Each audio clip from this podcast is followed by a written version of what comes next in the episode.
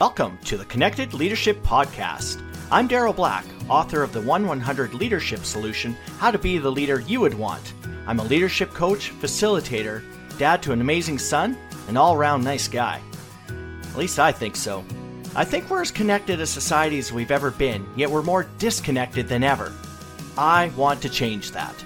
My purpose and passion is to help you learn to connect so you can be a better leader, a better parent, a better partner.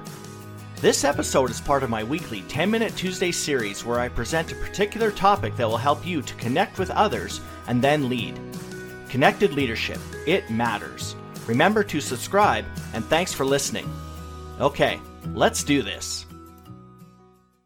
Hi, I'm Daryl Black with another video on helping you be the leader that you would want. Today we're going to talk about a topic of utmost importance with regard to the ability to make connection with uh, with the individuals on your team, uh, create a safe environment for them, and really uh, to allow the team to uh, to be a lot stronger. And that is the topic of trust. So please share, comment, and uh, like the page as much as you can. I'd certainly appreciate it. So, trust. This is a tremendously complex uh, topic, so we're going to hit on a few key points. Otherwise, uh, we would be here pretty much all day and night uh, for several, several days and nights. Why is trust so important? Well, there's a saying in team building that trust is a building block for cohesion. So until we can get past this hurdle, that is trust, we can never actually truly be a cohesive team. And we can never truly make a strong connection with another individual. And as leaders, we've talked about one of the things that we need to do is make connections with the individuals on our team, uh, and then also the team in general. So it's really, really important for us to know a little bit more about what trust uh, has to do uh, with leadership and building those connections. I'm going to give you I think about four things to build trust.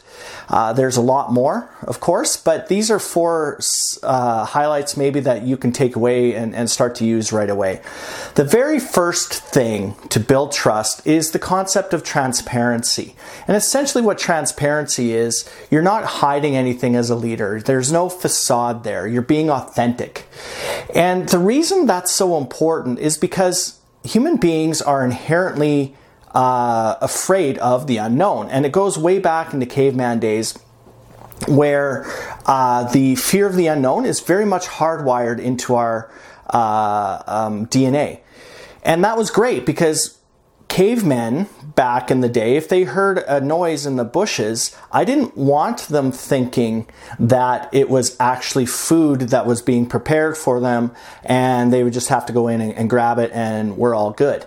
I didn't want my caveman ancestors to walk out of the cave and give a big stretch and, you know, tell the uh, tell the cave family to, to stay in the cave there and uh, no big deal. And, and actually, you know what? I'm not even going to go hunt today. I'm not going to go hunt.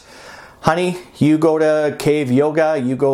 Uh, I'll take the cave kids and we'll go to the go to the pool there and hang out with the dinosaurs and stuff.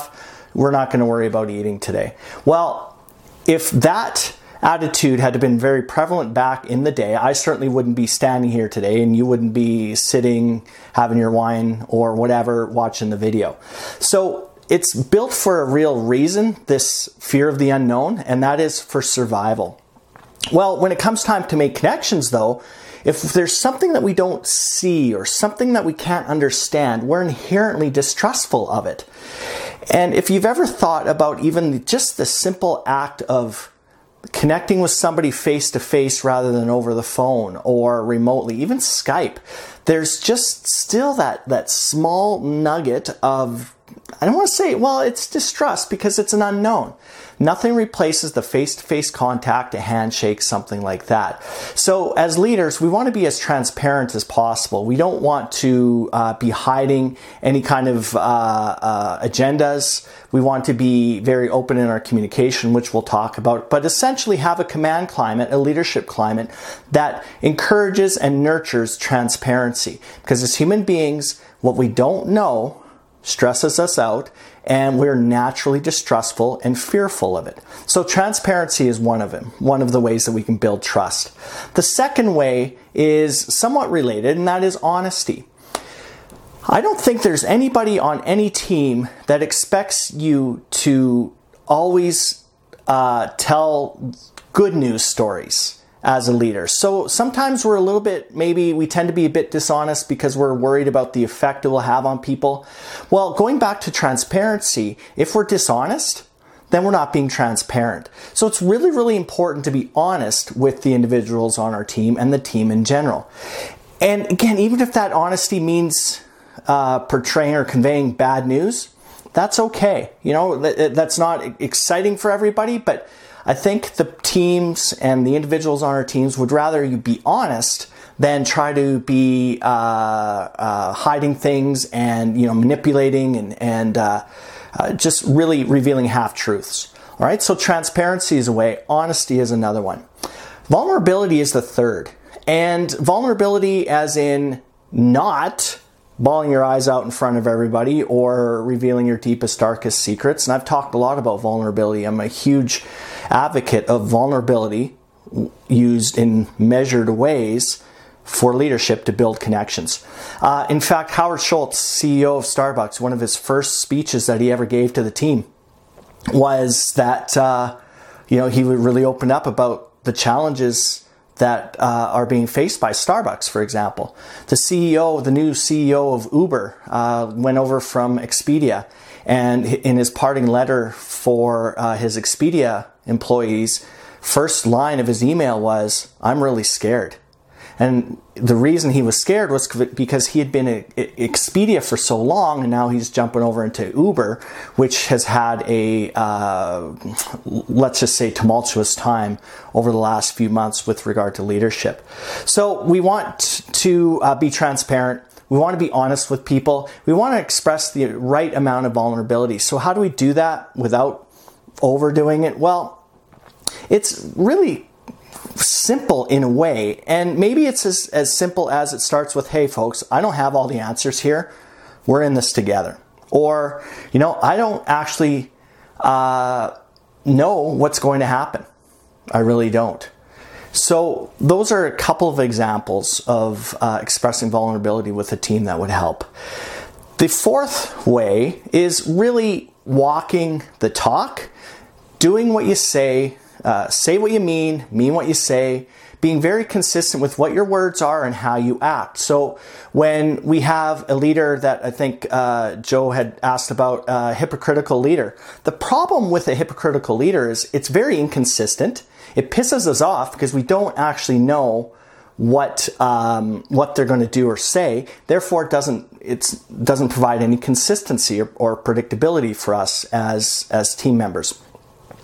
Also, if you're not walking the talk, we actually, as as humans, we tend to distrust the, that individual because we don't know where they're coming from.